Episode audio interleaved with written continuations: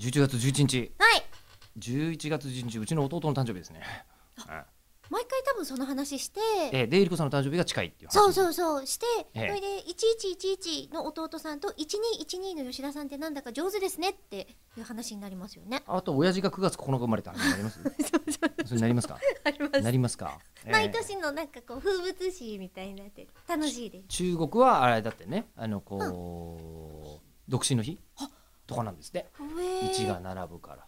なるほどね、ええソロ活動ってことソロ活動うんソロ活動ですよ、うんでまあそんな中、はいえりこさんも誕生日を迎えるのにはい際してお祝いの言葉がえ今までに多分お読みしてない、えー方から届いております、まあありがとうございます。はいえーラジオネーム大井さんからいただきましたはい、えー綺麗な花にはトゲがあると言いますが、うんうんえりこさんにもきっついトゲありますよね。言葉 の吉田さんご苦労様ですという、えー祝電をいただきました。ありがとうございまねぎらいの言葉す。と似合といものに言葉だと。あれディスられた全ディスられた。えりこさん別にトゲがあるつもりはないですよ。然ないです。えーよりひどいです。だとするとバラと一緒よ。バラと一緒。バラと一緒バラも別にとげってるつもりないじゃないですか触ったバラもそ側うがね痛いなってなってるだけでバラ自身は痛くないので、バラはバラのようにあるだけですもんね。そうそうそうえりこそさんうもえりこさんのようにあるだけということです。そう思ったままにええ自由生に生ききてています生きていらっしゃる、そうですかでそうするとこの目の前にいる人が無責任だなとかいう言葉になって出てくるわけですね今日タピオカみたいだなと 思ってタピオカす ごあのこれいは槍におじさん乗ろうとしてるみ説たい明な感じしいしやまし違う違う違う違うタピオカをイメージしたパーカー着てこない よたそうかだってフードと袖のところだけえあのパールタピオカっていう古いタイプのタピオカでええボディーラインえタピオカってだけ古いタイプと新しいタイプとあるの昔はね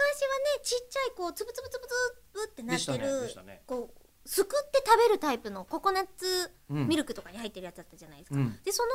後あ昨今流行ったやつがズボーって吸える、んでっかいやつでそれが今ボディにプリンティングされてええまあサイズが違う水玉のあのうんパーカー着てるってだけなんですけど、うん簡単に言うと抹茶の抹茶だね色がね、うん濃い抹茶のこれ抹茶の濃い抹茶の色なんですけどあのえりこさんそもそもタピオカってそのパールタピオカはわかるよパール感あるじゃないですか、うんうんでかいタピオカはなんていうのあれないのた別に卵たえカエルの卵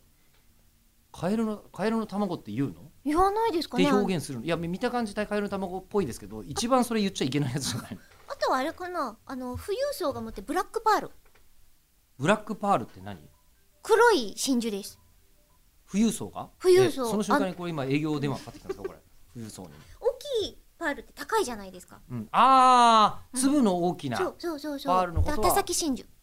田崎真珠、うんはあ田崎真也さんのワインサロンが今年閉まったっていう話はご存知ですかいや ちょっと田先つながりでまさかそこに行くとは思わずそうなんですよあそうなんですうねちの嫁通ってたんですけどねあらまあ田崎さんお疲れ様でしたお疲れ様でございました